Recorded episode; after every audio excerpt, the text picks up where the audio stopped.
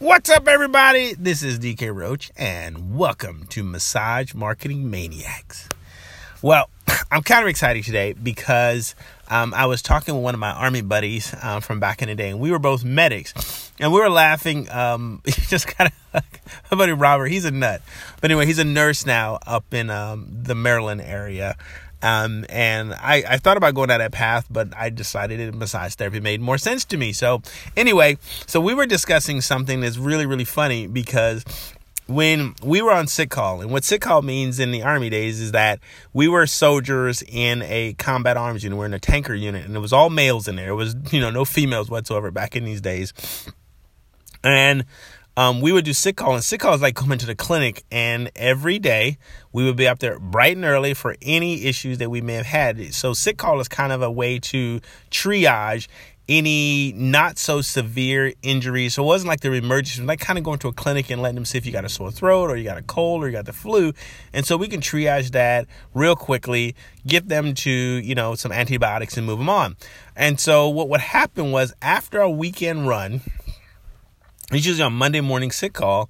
Um, the PA, who is Chief Johnson, started to do something, and I have no idea what prompted him to do it. But later on, I realized this, and so I I realized that he would ask each, and I'm sorry, this is going to be a little disgusting for some of you. Um, if you're in medicine, it won't, but if you're not, he started to ask each soldier that came through there, "Do you have any yellow discharge from your penis?" Now, that sounds a little strange and a little disgusting if you think about it, but he started to ask this question because when someone came in there for a cold in the morning or they feel like they had the flu, now if you if you're talking about soldiers who are 18, 19, um, they're away from their parents, um, they're single, um, they got a lot of money, and there's quite a few brothels and, and women who are willing to you know service these people and these these young uh, GIs and so after you know a time of weekend or whatever they come into sick call and lo and behold we find out that they had you know not always but there was a good chance that some of the young soldiers ended up with an STD uh, for the that's a sexually transmitted disease a little disgusting but when you're a medic, it, you know, it's like, hey, it's just part of the process.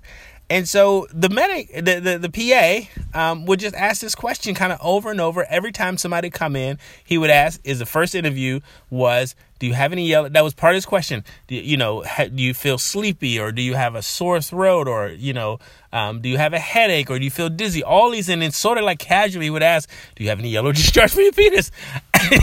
and it made me think, you know, when I was talking to Robert about the fact that your clients, no matter how many well-willing and, and, and faithful and religious and, you know, and awesome kind of clients, they lie at some point in their life. And it doesn't matter.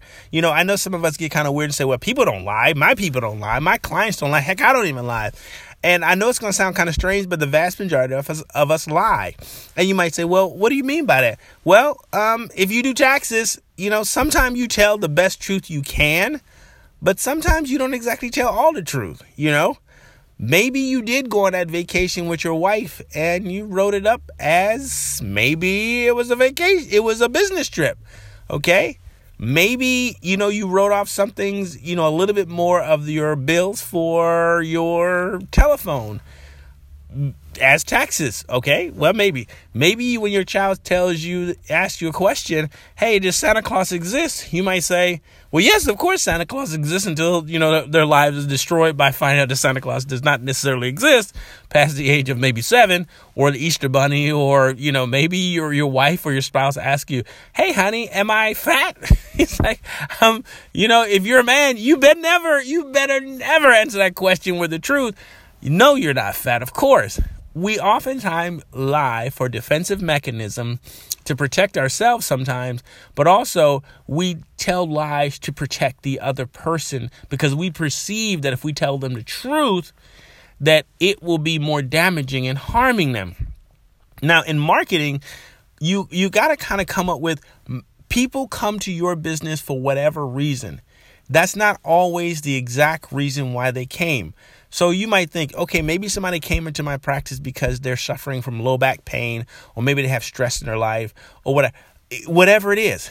But later on, after you know doing initial assessment, you start working with them, you realize they have some deep-seated trauma in their mind and they ha- it's a psychological issue and it's not something the massage can necessarily massage away that you need to refer out but they're not going to come and tell you that i have ptsd then people just don't come out and say hey i got ptsd i'm kind of you know i'm going through some challenges people don't tell you off the cuff that maybe they were molested they don't do that. They, they would say, you know, why are you here? Because my low back. But maybe it's some trauma that happened years ago when they were children because they think that by telling you that, you may judge them a little differently.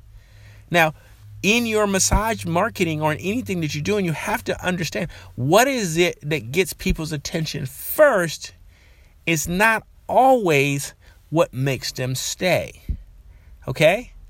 What gets them interested first is not often what gets them to stay. Now, I've been married to my wife now going on 20 years, and she is an amazing, a super fine wife, and I love her dearly.